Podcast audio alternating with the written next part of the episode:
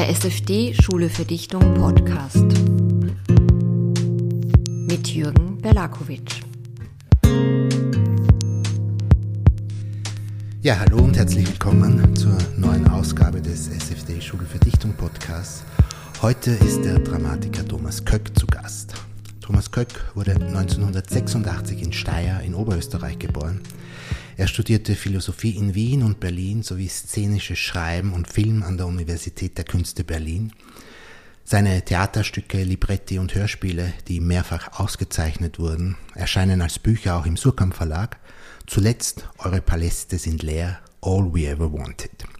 Er war Hausautor am Nationaltheater Mannheim, hat an Dokumentarfilmen über Beirut und italienische Enklaven mitgearbeitet, hat Kurzfilme unter anderem für Arte gedreht, blockte mit Kolleginnen gegen rechts auf Nazis und Goldmund.net und entwickelte mit Andreas Spechtel unter dem Label Ghost Dance konzertante Readymates.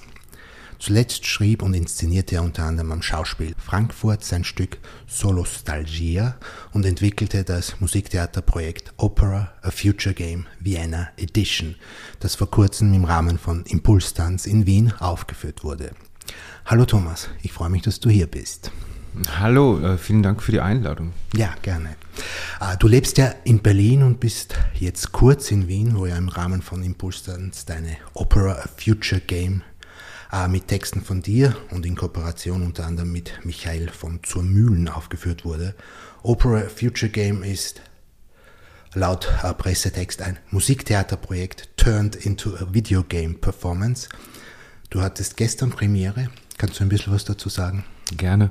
Ähm, genau, also Opera ähm, basiert eigentlich auf dem Libretto für das Musiktheaterstück äh, beziehungsweise die Oper ähm, Opera, Opera, Opera das wäre eigentlich eine ja, äh, große, große Oper gewesen äh, mit zwei Chören, zwischen, co-produziert zwischen der Operhalle und der Münchner Biennale. Ähm, und ich habe den Text 2018 geschrieben, dann haben die, äh, sind wir so in die Vorbereitungen 2019 gegangen und dann wäre Probenbeginn gewesen im äh, Februar oder März 2020. Äh, und da wurde dann logischerweise der Probenbetrieb eingestellt aufgrund einer globalen Pandemie. Ähm, und das Interessante war, das Stück dreht sich so ein bisschen, also es handelt von einem Cyborg und einem, es handelt von einem Cyborg und einem Chor, die ähm, auf so einer verlassenen, in so einer verlassenen Landschaft äh, stehen. Ähm, und am Ende in einem verlassenen Theater landen. So, und als die Proben begannen, waren quasi die Theater verlassen. Die, äh, das Team fand sich da in so einem verlassenen Theater wieder ein, konnte quasi das, es war klar, dass das Stück nicht stattfinden wird, weil es nicht verschoben werden konnte, aus, aufgrund von verschiedenen dispositionellen Gründen. Und dann hat die Münchner Biennale in Zusammenarbeit mit der Regie Michael von der eben ein, ähm, eine Ausstellung davon äh, organisiert in der Reithalle in München. Ich war leider nicht da. Der Regisseur hat diese ähm, Ausstellung dort in der Reithalle quasi als äh, mit, mit, mit einer Computerspiel-Engine, mit Unreal Engine, ähm, allerdings sozusagen virtuell nachgebaut oder eigentlich vorgebaut, damit es schnell an die Technik übergeben kann. Ähm, und aber auch wirklich die Musik, also die Komposition ist von Ole Hübner, die komplett da hineingelegt, so in diesen virtuellen Raum. Und ähm, als ich mir das dann anguckt habe, weil ich konnte die echte Performance nicht sehen oder die echte Installation, sondern habe nur dann diese begehbare virtuelle Situation erlebt, war, dachte ich so, aha, er will mir jetzt ein Computerspiel zeigen, das er gemacht hat aus der Oper. Und, ich, und um mein Einverständnis fragen, sozusagen, mach, darf ich ein Computerspiel machen? Und ich war, war total begeistert, weil ich dachte so, mhm. super, wir machen jetzt sozusagen äh, daraus ein Computerspiel. Ähm, und er wiederum hat überhaupt nicht an, keine Ahnung, Computerspiel gedacht und so weiter, hat das als rein technisches Tool begriffen und so entstand aber dann eigentlich so eine Auseinandersetzung zwischen äh, den Ebenen, ne, zwischen Musiktheater und, und, und Computerspielen. Das hat sich in so eine 80, 90-minütige oder eher 80-minütige ähm, ja, so surreale Reise durch so eine virtuelle digitale Landschaft verwandelt. Und das ist dieses ähm, Opera. Es ist immer ein bisschen, äh, also man spielt, das Publikum spielt mit einem klassischen Controller oder mit einem Konsolencontroller, sitzt in einem Gamingstuhl, spielt und kann durch so eine Landschaft gehen. Und die bezieht sich quasi lose auf die Ereignisse im Libretto und auch in der Welt. Und das Schöne war, gestern beim Pulstanz hatten wir das erste Mal äh, Motion Capture Technologien in, äh, dazu genommen. Kannst du das ein bisschen genauer erklären? Also das ist ja das, was CGI, ähm, also Computer Generated Images, ähm, für Filme auch, also was CGI-Filme sozusagen ja auch äh, ganz häufig benutzen. Ähm, ne, du hast Planet Affen, ganz ein bekanntes Beispiel, wo dann dieser berühmte Darsteller auch äh, sozusagen in so einem Motion Capture Suit den gesamten Film spielt. Mhm. Ähm, und dann auf dem, auf dem Screen, auf, auf der Leinwand sozusagen, äh, ja, von ihm nichts mehr übrig bleibt, weil er dann sozusagen komplett digitalisiert als, äh, als Affe ähm, erscheint. Und genau, wir hatten so Motion Capture Suits, also die Technologie, um das zu machen, haben wir quasi in dem Computerspiel ähm, eingebaut. Das heißt, auf der Bühne standen Tänzerinnen, die live performt haben und ihre Bewegungen im Motion Capture Suit sind wiederum live ins Computerspiel äh, eingeflossen. Mhm. So, und, und die waren dann dort als Avatare. Und das ist wie so eine große Sandbox. Ne? Du kannst dir mit deinen Bewegungen, je nach Einstellung der Parameter, kannst du natürlich Doubles von dir steuern, du kannst aber auch einfach die Landschaft steuern, du kannst die Sonne, die Bewegung der Sonne steuern, also du kannst sozusagen, es kommt nur darauf an, welche Befehle du auf welche ähm, Parameter, also mhm. auf welche, wie sagt man, auf welche Sensoren legst oder so. Ja, ne? ja. ja ich meine, so Theater und neue Medien spielen ja immer so ein bisschen auch eine Rolle in deinen Stücken als Gestaltungselement oder als Thema. Ähm, wenn du es jetzt mit dem Theater vergleichst oder überhaupt, was, was kann das Theater, was können neue digitale Technologien im Gegensatz dazu, vielleicht in Kombination, äh, wo ergänzen sich Dinge, wo nicht? Äh, kannst du da was dazu sagen? Also auch, auch im Vergleich jetzt mit äh, Streaming und hm. dementsprechenden Serien und, und, und Filmen, die es hm. gibt.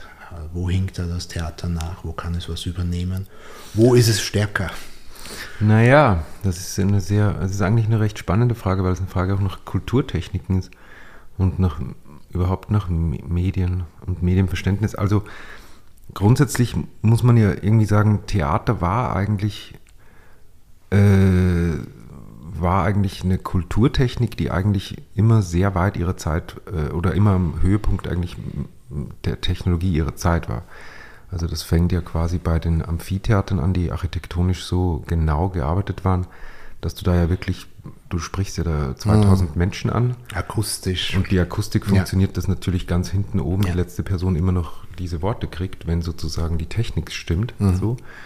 Ähm, und das Gleiche setzt sich fort, die Theater, äh, die Grand Operas sozusagen, ähm, die großen Opern, Opernhäuser im 18. Jahrhundert oder so, oder, äh, waren ja eigentlich am Höhepunkt, also die bedienten sich sozusagen eigentlich ähm, sämtlichen vorhandenen Technologien und waren eigentlich große ähm, sozusagen technologische ja, Zauberkammern, also wo wirklich ähm, alle, alle vorhandene Technologie der gegenwärtigen Zeit oder so auch, auch vorhanden war. Ne? Und das ähm, hat sich jetzt auch fortgesetzt mit dem Einsatz von Videomitteln äh, im Theater und so. Ähm, und äh, ich, ich glaube da sozusagen da fest dran, dass die dass die weitere Auseinandersetzung mit digitalen und, und, und, und äh, oder mit digitalen Medien eigentlich auch eine Selbstverständlichkeit äh, mhm. darstellen wird. Ähm, das Interessante ist natürlich einfach immer so ein bisschen, dass so dieses, äh, dass so das Selbstverständnis jetzt von, von, dass man neue Medien auch in so eine ganzen, ganze Betriebsstruktur irgendwie integriert, hängt halt auch immer daran ab, dass so Menschen, die dann halt so in, oder Nerds dann auch die, die Sachen da irgendwie reintragen oder so. Ne? Mhm. Ne? Aber genau, also ich weiß nicht, ich, ich, ich mache da eigentlich gar keine, ähm, gar keine, also wenn ich so ein verstaubtes Inter äh, oder Verständnis auch von Theater so hätte, würde ich es ja auch nicht machen. Mhm. Ja, es ist halt nur tatsächlich so, dass bestimmte Elemente dann doch ins Hintertreffen gelangt sind. Mhm. In, in, in, also jetzt nicht nur in den letzten Jahren, nicht nur mit dem Aufkommen der Digitalität, im Grunde mit dem Aufkommen unterschiedlichster Technologien im 20. und auch sogar ausgehenden 19. Jahrhundert. Mhm. Also selbst die Oper beispielsweise, die Art und Weise, wie hier Schauspielerinnen oder Sängerinnen und Sänger genau. auftreten, mhm. ja, dieses Laute, dann kam in den 20, äh, im 20. Jahrhundert das Mikrofon hinzu, mhm. vollkommen neue Aufnahmetechniken. Mhm. Der Crooner, der nur mehr ins Mikrofon haucht und trotzdem eine, eine, eine riesige äh, äh, ja, Emotionen damit hervorrufen mhm. kann oder einfach Spannungen erzeugen kann. Also da hat sich vieles geändert mhm. natürlich. Und insofern finde ich es auch immer wieder interessant, sich dann zu überlegen, wo gibt es Wechselwirkungen, wo kann man von dem einen was ins andere mhm. übernehmen und möglicherweise umgekehrt. Mhm. Äh, auch in der Musik gibt es da sehr, sehr viele mhm. Beispiele, die man, vielleicht kommen wir noch später auch zu dem Thema, aber eben deshalb auch meine Frage auch ein mhm. bisschen. Auch, da geht es jetzt gar nicht so sehr nur um die Technologie, sondern Erzählformen, ja. Mhm. In welcher Form kann man die übernehmen oder nicht? Mhm. Überlegst du dir da was in die Richtung auch, oder? Ja, genau. Also ich glaube, genau das, also deswegen meinte ich, ne, es ist so eine große, umfassende Frage natürlich, weil das, ähm, ist, also du bist natürlich auch befragende Dramaturgie, befragende Narrationen unterwegs. Wie, wie erzählst du so, wie erzählst du Globalisierung? Kannst du das mit den Mitteln erzählen, mit denen mhm. du sozusagen auch äh, im 19. Jahrhundert sozusagen eine, eine, bürgerliche Schicht abgebildet hast oder so, die meist irgendwie lokal auch verortet wurde oder so? Wie, wie, wie, wie bildest, also da taucht, es, es, da taucht eine ganze Reihe von Fragen auf. Ähm, ich weiß nicht, also ich habe da, mich interessieren tatsächlich so die, ähm, eigentlich immer wieder diese Fragen oder diese Probleme eigentlich in die Form reinzunehmen und eben, mhm. also das interessiert mich tatsächlich, mich vor Probleme zu stellen tatsächlich äh, und und zu gucken, okay, die, wie kriege ich die Aufgaben, die ich mir da stelle, gelöst. Also nicht im Sinne von, ich greife zurück auf ein vorhandenes Repertoire von und feuere das ab, ähm, sondern eben, also wie kriegt man eine, eine Oper als Musik, äh, als ja. Computerspiel, was heißt das und mhm. wie kann ich das auf der Bühne weiter spielen ja. und so weiter. Also das ist ja eine, eine da, da fängt man erstmal zu suchen. Das gleiche hat mit Repräsentation zu tun. Ne? Also ich komme jetzt nicht aus irgendeinem ähm, Akademikerinnenhaus oder bürgerlichen Haushalt oder so. Und für mich war Theater erstmal auch was, was echt so ein, äh, wusste ich jetzt gar nichts damit anzufangen. Und ich bin tatsächlich so ein bisschen über Umwege über die, also äh, Stadttheater als jetzt eine Institution, so das meine ich. Aber und ich bin so ein bisschen über so ähm, über so Performance und eben Musik und so weiter reingerutscht und eben hab, konnte gar nicht anders als meine ähm, Fragen, die ich an diese Künste oder an diese, äh, mit, die, die mir da begegnet sind, halt mitzunehmen und zu gucken, wie verhandle ich das dort und bin aber, hatte das Gefühl sozusagen, dass ich da irgendwie Formen gefunden habe und auch Menschen, die sich für diese Formen interessieren, was natürlich irgendwie ähm, interessant ist. Grundsätzlich würde ich natürlich immer sagen, äh, wenn du da irgendwie die Theater irgendwie voranbringen willst oder wenn du da, da musst du auch Leute reinholen, die halt irgendwie im besten Fall auch mm, ja, also es ist immer so die Frage mit Tradition und Avantgarde, ne? Also wenn du, wenn du, wenn du sozusagen neue Technologien haben willst, musst du auch Leute reinholen, die neue Technologien mhm. mitbringen. Und du brauchst Leute, die halt dann nicht panisch beiseite hüpfen, wenn es nicht gleich funktioniert. Mhm. So. Und das ist, äh, und das betrifft auch Texte, das betrifft die Art zu sprechen, das betrifft die Art zu spielen, das betrifft die Art, wen repräsentiere ich auf der Bühne. Ne? Du brauchst eigentlich immer ähm, auf der einen Seite Leute, die Bock haben, da auch was neue Wege zu gehen und dann aber auch sozusagen Unterstützung von Seiten sozusagen der, des Betriebs und so. Und ich glaube, das ist immer so ein bisschen äh, die Frage, ob sich die beiden Bereiche gleichzeitig treffen oder so. Ja, ähm, in Bezug darauf spielt ja auch Musik eine ziemlich große Rolle, glaube ich, bei dir. Zum einen, es kommen sehr viele Namen oft vor. Ich habe dann auch entdeckt Danksagungen oder Listen oder Inspirationen. Ich weiß nicht, auch Namen entdeckt, die mir persönlich auch sehr gut gefallen. Ähm, Anton Raphael Irisari zum Beispiel etc. Mhm. Äh, andererseits ähm, bist du ja auch Musiker oder warst du Musiker? Vielleicht kannst du da, dazu auch noch was sagen. Und mir ist so auch vorgekommen, viele deiner Texte sind fast so, also wie Songs fast. Ja. Mhm. Also ein Stück, das fast wie so ein langer Song mhm. dahin geht eigentlich auf den mhm. Bewusstseinsstrom. Überlegst du dir das in diese Richtungen auch so oder kommt das automatisch, indem du einfach mhm. naja. grundsätzlich so denkst und so inspiriert bist und so sozialisiert wurdest? Genau, also ich glaube, also es ist jetzt, also genau, man bringt halt so die Mittel mit, die man hat. Ne? Also ich habe halt wirklich sehr lange eigentlich erstmal nur mit Musik mich beschäftigt.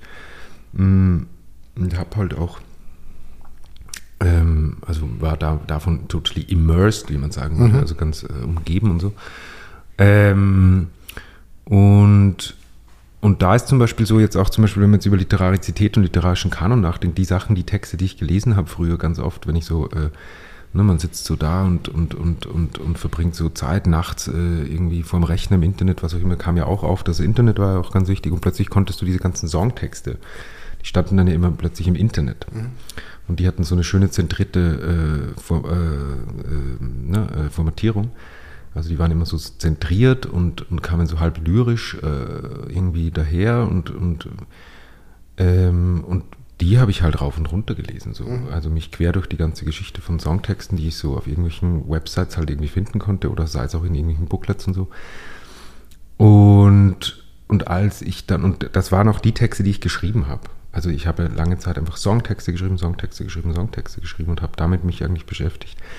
Ähm, und dann kommst du natürlich in so einen etwas, ähm, also ich habe mich dann so ein bisschen mit Literatur beschäftigt, fand es aber so, musste aber, habe mit, hab mit der Form erstmal total Probleme gekriegt, weil ich so dachte, ich verstehe den Rhythmus nicht klar, wenn du sechs, sieben Jahre irgendwie oder länger oder zehn Jahre irgendwie nur ähm, so bestimmte, auch so einen bestimmten Rhythmus an Text oder so, das ist natürlich dann, äh, kommst du, du suchst halt auch dann explizit Sachen, die irgendwie eine bestimmte Musikalität, eine Formung, eine Ausformatiertheit irgendwie mit, mit mit sich tragen, an denen du anders über Rhythmus auch andocken kannst und über Sound. Mhm. Und nach solchen Texten habe ich dann eben gesucht und bin nach denen so ein bisschen gegangen, hat aber eigentlich so mit diesem literarischen Feld im weitesten Sinne, was auch immer das sozusagen ist, oder so äh, erstmal so ein bisschen meine Troubles, weil das halt sehr inhaltlich und gedacht wurde und die Form so sehr klar war.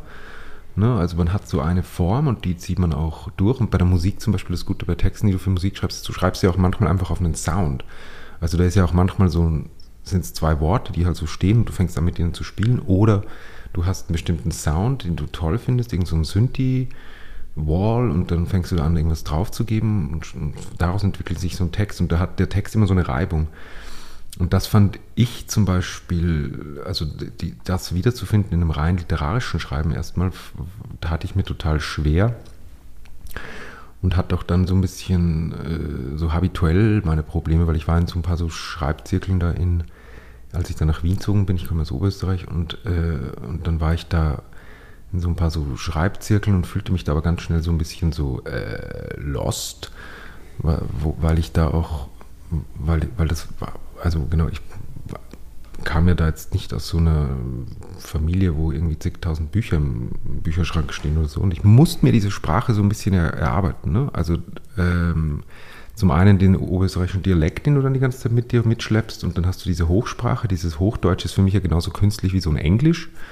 Äh, also das ist für mich die, der, der Unterschied ist eigentlich äh, marginal. Es sind beides irgendwie Kunstsprachen, auf denen, also weil das Oberösterreich ist wahnsinnig vokalbasiert und so weiter und dann kommen noch diese Song, ähm, Song-Erfahrungen und so dazu und ich musste mir dann wirklich so mal diese, diese literarische Sprache als geschriebene Sprache so ein bisschen erarbeiten und habe genau und habe dann halt so diese, also als ich dann verstanden habe, dass ich die Sachen, die mit denen ich sozialisiert wurde oder die meine Sprache ja so ein bisschen ähm, produziert haben und gefärbt haben, dass ich die eigentlich wie parasitär in diese Hochsprache einführen muss oder so.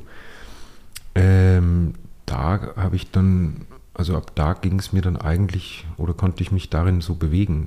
Also mhm. das heißt, diese Form, die jetzt zum Beispiel die Texte haben, ist auch sozusagen ein bisschen Zeugnis von so einer Auseinandersetzung, wie ich mich mit Sprache oder in Sprache auch so bewege. Mhm. Was hast du für Musik gemacht grundsätzlich? Ähm, welche Instrumente spielst du oder was eher elektronische Musik? Also das waren so mal, also es, wie, wie, sagt man denn? Also ich spiele, genau, ich habe Gitarre gespielt und ähm, mittelschlechte, mittelschlechte äh, Synthi äh, Dinge und äh, habe auch gesungen ähm, und es bewegte sich so im, weiß ich gar nicht, bewegte sich so im weiteren Spektrum von anything goes, würde ich mal sagen. Also es war so ein sehr großes Herumexperimentieren. Mhm, mhm. Ähm, hast du das Gefühl, dass du über diese Dinge auch jetzt, in, in der Literatur geht es ja auch sehr, sehr stark, sehr oft um so einen eigenen Sound zu finden in dieser Sprache, die Art mhm. und Weise, wie man dann die eigene Sprache entwickelt. Suchst du sowas für dich auch? Hast du das Gefühl, dass für dich mhm. das etwas ist, das du gefunden hast oder wo du auf einem guten Weg bist? Oder, oder ist dir das gar nicht wichtig und behandelst du das eher auch je nach Thema, je nach, je nach Projekt immer ein wenig anders? Hm, also für mich war schon wirklich so die Suche nach der eigenen Form war echt eine Grundsatzfrage. Also ich wollte nicht einfach nur einen Text über ein Thema schreiben, so. Ähm, weil dann, weil ich wollte sozusagen nicht, ähm, mir ging es nicht darum, dass man einen Text mal fertig macht oder so, sondern eben wirklich so, ein, ähm, so eine Form zu finden, die ich dann auch, die ich dann auch nutzen kann, in der ich arbeiten, denken kann und in der auch meine ganzen Widersprüche vereint sind, so ein bisschen die, oder so die Auseinandersetzungen mit diesem ganzen weiten Feld von Literatur. Ähm, und da habe ich das Gefühl, dass ich für mich jetzt erstmal auf einem guten Weg bin, mhm. so, was so diese, diese Form halt angeht. Also ich glaube, das hat ja dann auch so Vorteile. so, ich, kann, ich kann dann sozusagen reagieren auf, auf, auf Sachen. Ich habe nie das Gefühl, ich schreibe halt wie so, oder ich, ich könnte das auch nicht, ich kann nicht das, ich schreibe jetzt ein Stück darüber und dann eigne ich mir das an und dann muss ich äh, sozusagen, dann sucht man und, und, und, und, und ähm, und, und, und, und, und ich weiß gar nicht, bis man dann wieder eine Form für jedes äh, Thema und so weiter. Also ich, mir, mir war es schon immer wichtig, wie so einen Sound zu haben, der erstmal offen ist, tran transparent, offen, begehbar und der aber auch sozusagen so der andockbar ist, wo man auf bestimmte Themenfelder zugehen kann. Ähm, genau, und wo man sich halt auch in der Sprache immer wieder bewegen kann. So, mhm. das finde ich halt, also wie wenn, ne, wenn du so einen Sound hast, wo du weißt, ich geh da rein und das äh, dann weißt, dann gibt dir das schon mal so eine bestimmten, ähm, so eine bestimmte Struktur. Ja. Darum kommt für mich auch immer Sound eigentlich äh, vor dem Inhalt. Mhm. So, also ich oder ich glaube halt auch nicht dran, dass man in, dass nur die Verhandlung von dem Inhalt äh, macht den Inhalt noch nicht interessant und vor allen Dingen nicht politisch. Mhm. So. Das ist eben meine nächste Frage oder mein nächstes Stichwort eigentlich politisch. Äh, fast alle deiner Stücke eigentlich haben einen starken politischen, tagespolitischen oder ich weiß nicht, globalen Bezug. Ähm, das sind Themen, die immer wieder in Variationen kommen. Klimawandel, weiß nicht, Wasserknappheit äh, etc. Der allgemeine, kann man sagen, auch weltweite Rechtsrutsch. Ähm, wie siehst du da das Verhältnis von Literatur und Politik? und natürlich in deinem Fall speziell auch von Theater und Politik. Welche mhm. Wechselwirkungen gibt es da? Welche Möglichkeiten siehst du? Welche Sinnhaftigkeit auch? Also prinzipiell, ich kann halt nicht auf eine bestimmte Art nicht nicht äh, bestimmte Verhältnisse über also über bestimmte Verhältnisse schreiben, weil ähm, alleine wenn du dich sozusagen aus einem Arbeiterinnen-Background heraus auf eine auf eine äh, auf die Welt zubewegst oder auch auf eine akademische Welt zubewegst, also äh, durch, alleine durch Studium und so wird dir plötzlich klar, okay, es gibt wie, es gibt einfach Schichten, es gibt Grenzen, es gibt gläserne Decken, es gibt bestimmte Formen von Macht, die strukturiert und so weiter, es gibt Räume, in denen bestimmte Körper leichter Zutritt haben, alleine dadurch, allein durch mikrohabituelle Äußerungen, ne, durch die Art und Weise, wie man sich die Hand äh, gibt, wie man ja. isst, wie man all diese Dinge und so weiter, dadurch ist schon ganz viel markiert und ganz viel auch geschehen und passiert mhm. so. Und das heißt, ähm, ich würde jetzt erstmal behaupten, grundsätzlich kann ich nicht nicht äh, auf bestimmte Verhältnisse gucken, mhm. ähm, äh, weil das einfach wahnsinnig prägend war äh, für mich auch die ganzen äh, letzten Jahre und immer noch ist. Ähm, Genau, und aus dem Grund heraus zum Beispiel diese Frage nach Klimawandel oder so speiste sich letztlich auch immer wieder aus, ähm, aus eigentlich, ähm, ja, sei es eigentlich erstmal biografischen oder, oder, oder persönlichen Fragen, die dann wiederum, ins, die ich dann versucht habe, sozusagen durch Rückschluss auf systemische Hintergründe oder, oder so aufzudröseln. Und plötzlich, wenn du natürlich von dem Einzelschicksal auf systemische Hintergründe guckst, bist du halt auch ganz schnell dann bei, bei, bei globalen äh, Themen und du merkst, wie sich Dinge auch ähm, global sozusagen fortsetzen. Gleichzeitig bin ich der festen, also gleichzeitig glaube ich auch immer noch an transnationale Netzwerke, was äh, Arbeiterinnen äh, oder, oder, oder auch, äh, weiß ich gar nicht, ähm, ähm, auch, auch Bäuerinnen oder so angeht. Ich glaube, dass zum Beispiel du viel schneller äh, sozusagen transnational zwischen zwischen Arbeiterinnen ein, ein Gespräch herstellen wirst können, als jetzt, äh, als jetzt national zwischen, ich weiß jetzt gar nicht, einer, einer, Arbeiterin und einer Ärztin oder also die sich so gar nicht begegnen oder so gar nicht so schnell irgendwie. oder auch einfach ganz andere, ganz andere habituelle äh, Ort, also äh, Orte haben, in denen sie äh, qua Habitus aufeinandertreffen oder auch nicht. Mhm. Und ganz andere Lebenspraktiken und so weiter. Wobei beim jetzigen äh, Pflegemangel natürlich äh, sozusagen Ärztinnen wahrscheinlich eher äh, wiederum. Also es ist ein kompliziert. Aber glaubst du, dass das auch wirklich noch so zutrifft heute?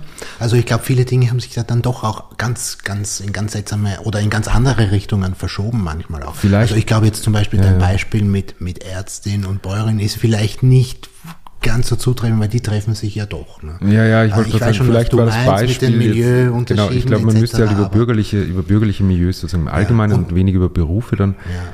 Und aber da doch, also das würde ich sofort unterzeichnen. Also Mhm. Aber glaubst du noch, dass, dass das dann wirklich spezifisch, also wirklich, dass die Trennung noch so ist? Bürgerliche Milieus, Arbeitermilieus oder dass sich das, ich empfinde es eigentlich heute ein wenig anders, Mhm. als das noch vor 20, 30, 40 Jahren, vielleicht 50, 60, als wir noch gar nicht auf der Welt waren, war. Mhm. Nicht weniger kompliziert, sondern um einiges komplizierter sogar, vielleicht in vielen Fällen auch um einiges ungerechter. Aber die Grenzen verlaufen für mich nicht so klar. Also ich kann nicht drei, vier Blöcke an Gesellschaftsschichten formulieren und sagen, so sind die. Also irgendwie verweben sich die, verwischen sich die, sind ganz kompliziert geworden. Ja, ja, das auf jeden Fall. Also ähm, ich glaube nur zum Beispiel, äh, oder ich, also diese, gerade die Frage, ob jemand aus privilegierten Verhältnissen kommt oder eben nicht aus privilegierten Verhältnissen, man kann sie auch ähm, so äh, umschreiben. Ähm, also das äh, zum einen ähm, rieche ich das doch sehr deutlich und zum anderen kann ich aus meiner Biografie beschreiben, äh, dass äh, der Anteil an Menschen, die nicht aus privilegierten Familien kamen, im Laufe des Studiums ähm, ausdünnte wie äh, sonst nur was. Also das ist, und ich, und an dem, das sind dann Leute, die mussten, ging mir auch so, du machst halt deine Nebenjobs und noch einen Nebenjob und irgendwann dauert alles länger und dann machst du halt, irgendwann wird der Nebenjob zum, zum Job, irgendwann wird, und in dem Zeitpunkt machen andere schon irgendwie die, äh, sozusagen sind da schon mit ihren äh, Postdocs und so weiter beschäftigt, wie auch immer.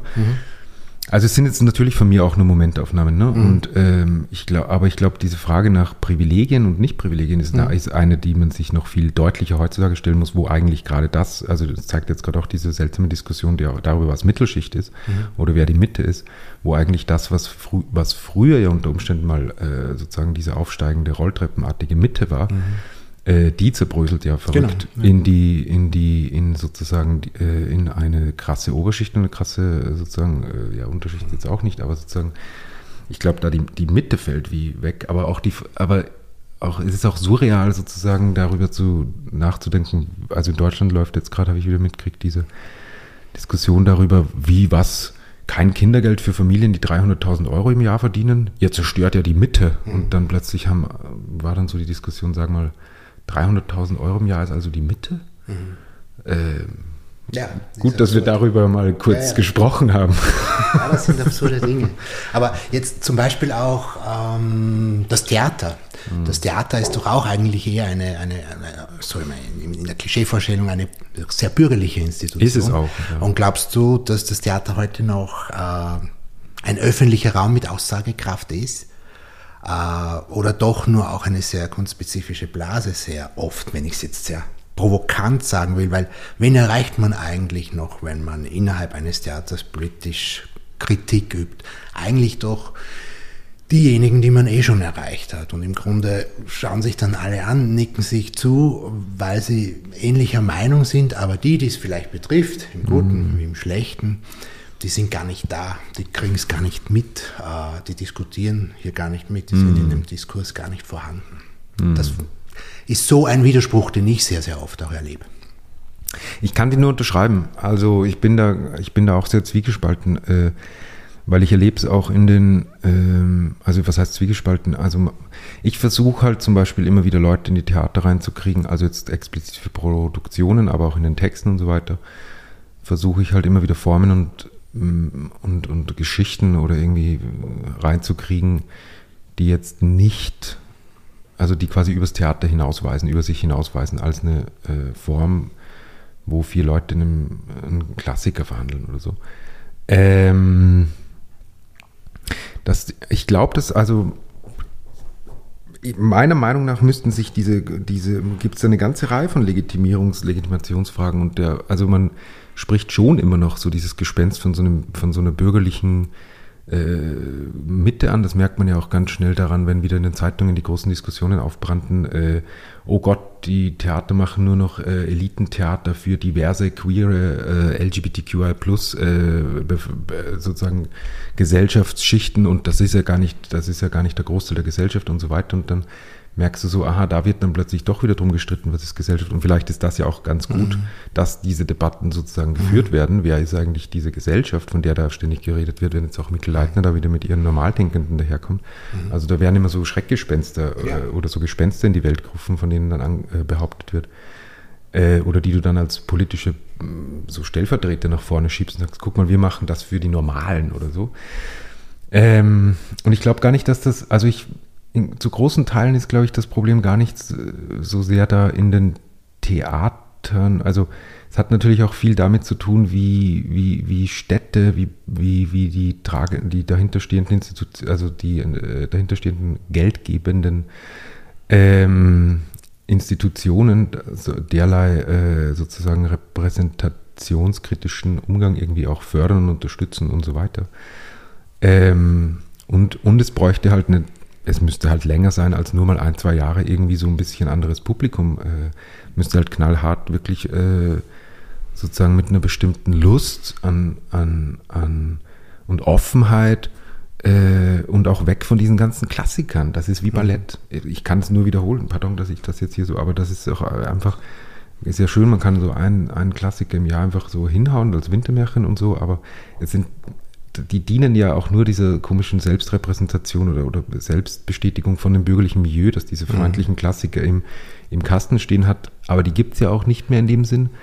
Und von daher werde ich oder würde ich sozusagen äh, immer sagen, wenn du, also ich merke es auch, wenn du, wenn du einen Text hörst, der irgendwie zehn Jahre alt ist, merkst du es, dass er irgendwie, kann ja trotzdem toll sein, aber du merkst einen Unterschied, wenn was sozusagen mhm gespeist ist von der, von, von der Gegenwart, von Problemen aus der Gegenwart mhm. und so weiter, dann spricht dich das auch auf eine andere mhm. äh, Art an. Ja, da gibt es viele Dinge, die mir jetzt auch dazu einfallen. Eben, weil ich denke ja zum Beispiel, da wo wir dann von den Klassikern reden, es müssen jetzt gar nicht Klassiker sein. Beginnen wir mal so. Also zum Beispiel, ich habe so das Gefühl gehabt, vor 20, 30 Jahren, da hatte Theater manchmal noch Sprengkraft. Mhm. Ja, aktuell aktuelle Sprengkraft in Bezug auf das, was passiert, da gab es noch Empörung, da hat mhm. ein ganzes Land noch, noch aufgeschrien, ja, wenn es bestimmte Dinge gibt. Das ist lange vorbei, denke mhm. ich jetzt auch mittlerweile. Mittlerweile hört man nicht, dass ein Theaterstück, weiß nicht, für mehrere Tage äh, äh die, die, die, das Feuilleton beschäftigt oder, oder die, die, die, die, die Nachrichten beschäftigt, so wie das noch in den 60er, 70er, 80er Jahren vielleicht mhm. auch der Fall war. Das ist mal das eine. Und bei den Klassikern, mir kommt vor, manchmal, zum Beispiel, wenn, wenn ich dann höre, äh, in Großbritannien habe ich jetzt einmal gehört, der Kanon wird geändert und viele mhm. Klassiker, Shakespeare etc., das fällt mhm. plötzlich weg, das fällt komplett weg. Findest du das immer gut oder ist das nicht manchmal auch mh, hm, ein bisschen seltsam auch, wenn man das hört? Weil, weil ja dann doch auch sehr viel an, an Wissen, an, an doch Qualität wegfällt, das unbe die, die unbestreitbar ist und die ja vielleicht auch deshalb die Jahrhunderte überdauert hat, weil sie allgemeine Aussagen zum Menschsein, zum Leben äh, so zum Ausdruck bringen, dass es auch noch 100 Jahre, 200, 300 Jahre später verstanden wird. Also ich mhm. finde das schon auch eine Stärke manchmal und insofern ist es ganz schwierig. Also wo sind die verstaubten äh, Texte und Autoren? Und hauptsächlich Autoren, ja. Mhm. Und wo sind dann doch noch die, die auch wirklich Geltung haben? Und das alles wird dann aber auch in einen Topf geworfen, was ich auch schade finde. Ja, ja. Naja, also das muss man jetzt auch ein bisschen aufdröseln. Die, der erste Teil der Frage war jetzt, äh, was war der erste Teil der Frage, wie die vor den Klassikern hattest du noch. Ah, welche Sprengkraft die das Theater heute noch hat. Genau, also oder ob es noch eine also, hat und wenn welche. Es wurde ja gerade äh, zum Beispiel wieder in äh, mein Beispiel sozusagen in Zürich im Schauspielhaus sozusagen, da waren ja die Feuilletons voll damit. Für wen machen die eigentlich Theater, nachdem die sozusagen eine bestimmte Form von Diversifizierung auch beschlossen haben, äh, abzubilden. Ähm, das hat ja irgendwie mal wieder das ganze Land äh, eine, zumindest feuilletonmäßig in, eine, in, eine, in einen großen Aufruhr versetzt. Also ich glaube durchaus, dass da äh, sozusagen ähm, die Theater immer noch ähm, sozusagen in diesen, also da merkt man ja sozusagen, dass, dass da offensichtlich Kulturkämpfe stattfinden mhm. äh, und die, die werden ja auch ab, äh, sozusagen, da findet das ja durchaus statt. Ähm, ich würde mich freuen, wenn es eine ähnliche Kante zum Beispiel seitens der größeren Theater auch in, in, in Österreich gäbe oder so. Ähm, ich weiß nicht, Lydia Haider äh, hat ja da, glaube ich, in, in, in, in Wien für, für Aufsehen gesorgt, als sie da bestimmte äh, Spitzenpolitiker im Rasenmäher äh, in ihrem Stück äh, hat äh, für, sozusagen äh, sich ins Reich der Toten verabschieden lassen. Ähm, und da gibt es durchaus immer wieder, also da war es ja das sogar zu Aus, Aussendungen der ÖVP und so weiter, der ÖVP Wien, Wien geführt, glaube ich. Mhm. Also ich glaube, da gibt es schon immer wieder noch, ich sehe das gar nicht so sehr das, das Problem, das ist ja so, sozusagen eher auch so eine, mm, es hat eher was damit zu tun, wenn die Theater wollen, das, was ich vorhin meinte, und wenn du, wenn du Lust hast, dich an der Gesellschaft sozusagen abzuarbeiten, oder an Problemen und auch mutig bist, als Theaterinstitution meine ich jetzt, dann, wirst, dann wird es schon stattfinden. Das war das, was ich vorhin meinte. Das, was ich eher erlebe, ist, oft, oft ist da so ein bestimmtes, mh, mm, will man ja auch gar nicht die Aufregung. Oft willst du auch gar nicht das Aufsehen. Du willst, dass der Kasten läuft, dass es gut besucht ist und dass kein Stress ist. Mhm. Und aber wirklich die Diskussion mit der Gesellschaft darüber, was seid ihr eigentlich für eine Gesellschaft, wo wollt ihr leben und so, also dass man das Theater als so ein Streitort besetzt, benutzt, das ist ja eine Entscheidung, die muss getroffen werden. Wenn die nicht getroffen wird, kann, glaube ich, die Kunstform als solche erstmal nichts dafür, sondern es ist eine Institutionsfrage. Ne? Also wie gehe ich mit Institutionen um? Das Gleiche äh, bezieht sich auch auf die Texte. Ne? Wenn die Theater die Texte, die Aufsehen erregen, nicht angreifen, weil sie Panik haben, dass es ihnen irgendwie äh, Stress mit Presse oder Stadt bringt und dann gibt es wieder nur Diskussionen mit äh, den Leuten, die sie eingesetzt haben, dann wirst du sozusagen auch diese mh, anderen Energien gar nicht anzapfen. Meine Einschätzung dazu. Und die zweite Frage, mh, die Idee, dass quasi diese Klassiker äh, als Regie, also sozusagen die, diese Klassiker als, als, als Repertoire und als Kanon benutzt werden, ist eigentlich nicht, nicht besonders alt. Mhm. Also wenn wir jetzt Shakespeare ins Land führen, die haben, äh, das, das, das war eine Art von Repertoirebetrieb, auch was Schreiben anlangt. Das war eher vergleichbar mit dem, was Studioarbeit in Hollywood ist oder war so. Du hast einfach immer einen neuen Film, noch ein neues Stück, noch ein neues Stück, von einem ins nächste. Äh, du hast in Wien noch um 1900 sozusagen eine eine sehr lebendige äh, Theaterszene gehabt, wo die Autorinnen und Autoren zum Teil drei, vier Stück im Monat äh, liefern mussten. Mhm. Genauso wie das in der Musik der Fall war, im Übrigen. Ähm, weil sozusagen die, weil die halt als große technologische ähm, äh, Strukturen funktionierten. Und es hat sich aber im Laufe des, äh, was wir hatten, 20. Jahrhunderts zu repräsentativen, also vielmehr zu diesen Repräsentationsapparaten ähm, so ein bisschen äh, äh, verwandelt, noch mehr stärker, wo dann eben gerade mit dem Aufkommen auch der, des Regietheaters diese Klassiker zu so einer Form wurden, äh, mit der man sich auseinandersetzt, plus dann natürlich äh, das Aufräumen nach 45 mit den Klassikern, weil irgendwie ja, mussten ja die Regisseurinnen und Regisseure herausfinden, hey, wo kommt diese ganze geschichtliche äh, Problematik eigentlich her? Ähm, und die Gegenwartssprache war halt natürlich total zersetzt. Ich meine, der Rhetoriklehrer von Hitler war der äh, größte Schauspieldozent, glaube ich, äh, äh, damals im deutschsprachigen Raum. Ähm, also da kamen so ein paar Sachen zusammen.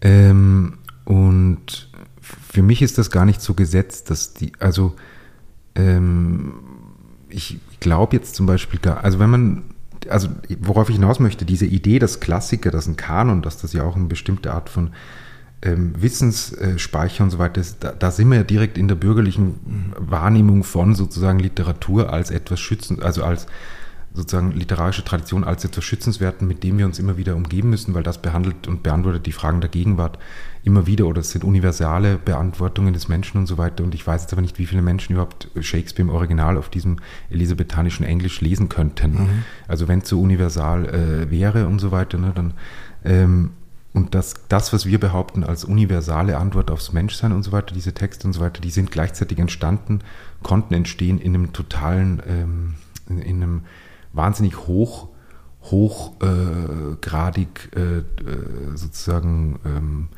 produktiven äh, Arbeitsprozess. Also die wurden nicht geschrieben, um dann als Klassiker die Fragen aufs Menschsein Ja, ja, oder so. Ne? klar, Und ich glaube, und ich glaube, aber das ist äh, Aber weshalb haben sie die Jahrhunderte zum Teil überdauert oder, oder, Ja, ich glaube halt, nicht? Ne?